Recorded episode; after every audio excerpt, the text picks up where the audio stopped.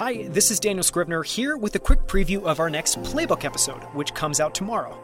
In it, I sit down with Brian Scudamore, who's the founder and CEO of 1 800 Got Junk and the author of WTF Willing to Fail How Failure Can Be Your Key to Success.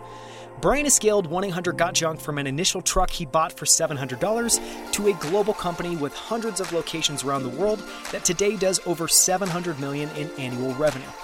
That's impressive to say the least. So I d- sat down with Brian to talk through the ideas, frameworks, and lessons he's learned over the last 33 years building 1 800 Got Junk. Here's one of my favorite clips from Friday's episode. Tune in tomorrow for more. Yeah, I think it actually is a bit of a blend of personal and business. Years ago, I met uh, Paul Orfalea, who started Kinko's and sold it for, I don't know, gazillion dollars.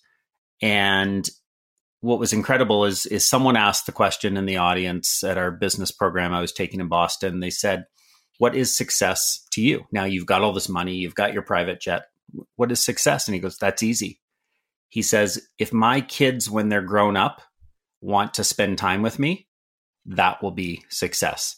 He said, "Of course they want to spend time with me now. I'm, you know, they're they're my they depend on me and I'm their dad. But when they're adults, if they want to spend time with me, that success. And I've always held on to that. And it, has been, you know, 20 some odd years or more, and it hasn't changed.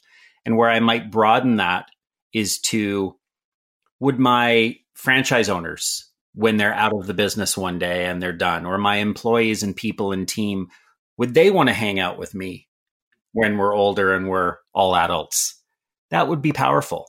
Because of course employees want to hang out with you when they're working with you and you're on a business trip because, you know, hopefully you're a likable person, but you know, you're the boss.